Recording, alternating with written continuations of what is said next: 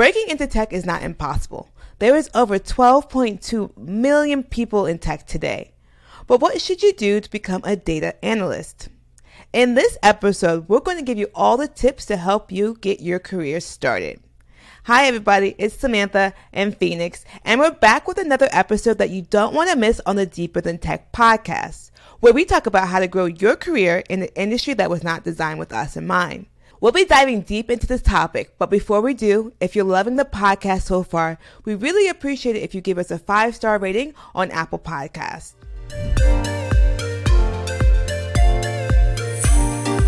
Okay, hi Phoenix. In a previous episode, we broke down what we would do if we were to break into tech all over again as software engineers. But the data analytics world is a whole different ballgame. Phoenix, if you were to start all over to get to where you are now as a data analyst, what would be your first step? I think for my first step, I would absolutely learn SQL first. For data, that's been one of the biggest game changers. Uh, they're all kinds of tools to use, but having a strong SQL knowledge helps to unify all of them. It helps to make you more accessible to all the different tools and all the different companies. So I'd start there for sure. Yeah, what exactly is SQL for people who don't know? Yeah, SQL, it's a structured query language. It's the SQL. SQL, it helps you to find data as well as to create tables with that data and to basically pull together all the different columns like you would in Excel. And you have all of your columns and all the data in the various rows. And when you write a query and you are basically saying that you want this table to have these things organized in a very structured way. So it's pretty much us talking with a language to the database. Is that correct? Yes,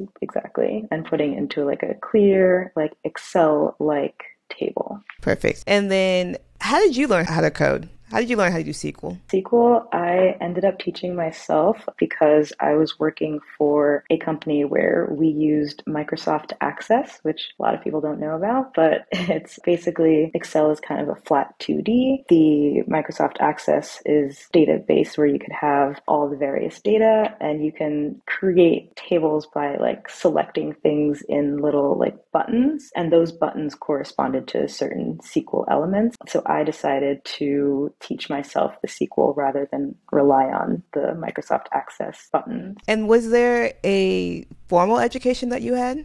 I also had a formal education. My master's in analytics covered SQL in a class, but it wasn't very in depth. It was just kind of showing us the bare bones, like architecture of it and like understanding like why it works, how it works. But the actual skill itself, I needed to use DataCamp was the one that I preferred most to learn how to do it. What is DataCamp? Data Camp, I think one of the best tools actually to get into data from various different languages, including Python and including just kind of like a how to step by step. It's a place where you can go and learn from various teachers, kind of like there's a LinkedIn Learning, there's like Coursera. Data Camp is specifically for data languages and skills. So, is it free? Can we just go online and use it? It is not free, but I believe they do have free like intro classes just to get started from there it can it can be really helpful. So if i was supposed to like fast track into getting to data science would you recommend going to the college route going to the base camp route or maybe trying just self-taught by yourself? I think the self-taught uh, can be helpful. Self-taught and just staying connected to various networks. I think that's one of the best ways to get started. I know that when I started my master's degree, it was a very different ball game by the end. I think that a like a formal education will help with the confidence to say that I have this degree in interviews and such, but beyond that, the skills learned from just building a portfolio is top notch in my opinion. Okay. Um, I would like to pick up on that portfolio thing in a second, but it sounds like because data and the field is moving so fast with technology that maybe formal education is not able to keep up how fast it's going? Absolutely. Absolutely. Yeah, exactly. Okay. It cannot keep up. Well, that's okay. You mentioned that you should build a portfolio. Can you describe what you mean with that? Mm-hmm. Building a portfolio, I think, is helpful from finding like public data sets online. And when you're able to find a data set and work with it, manipulate it in some way, and then show what you're able to discover based on that data is really helpful. And so for data scientist role, using some of the machine learning from Python pandas, if you are able to learn that, then you can apply those and show what insights you're able to, to get. So I know one of the popular things to do is finding like tweets on Twitter and then analyzing them using natural language processing. You go in to, you try to tell like is it a bot or not? Or uh, you're able to go in and say like based on this topic is it a will it have more likes or more dislikes? So a portfolio shows you like the range of skills that you can use and that's what a lot of companies are looking for. How many projects should you have in this portfolio? I'd say at least three. Three projects whether it's starting from scratch or whether it's just kind of like something that you can add on to show your own unique skill set i think is best. When i was interviewing it was helpful to have about two to three to talk about so that the interviewers could see various different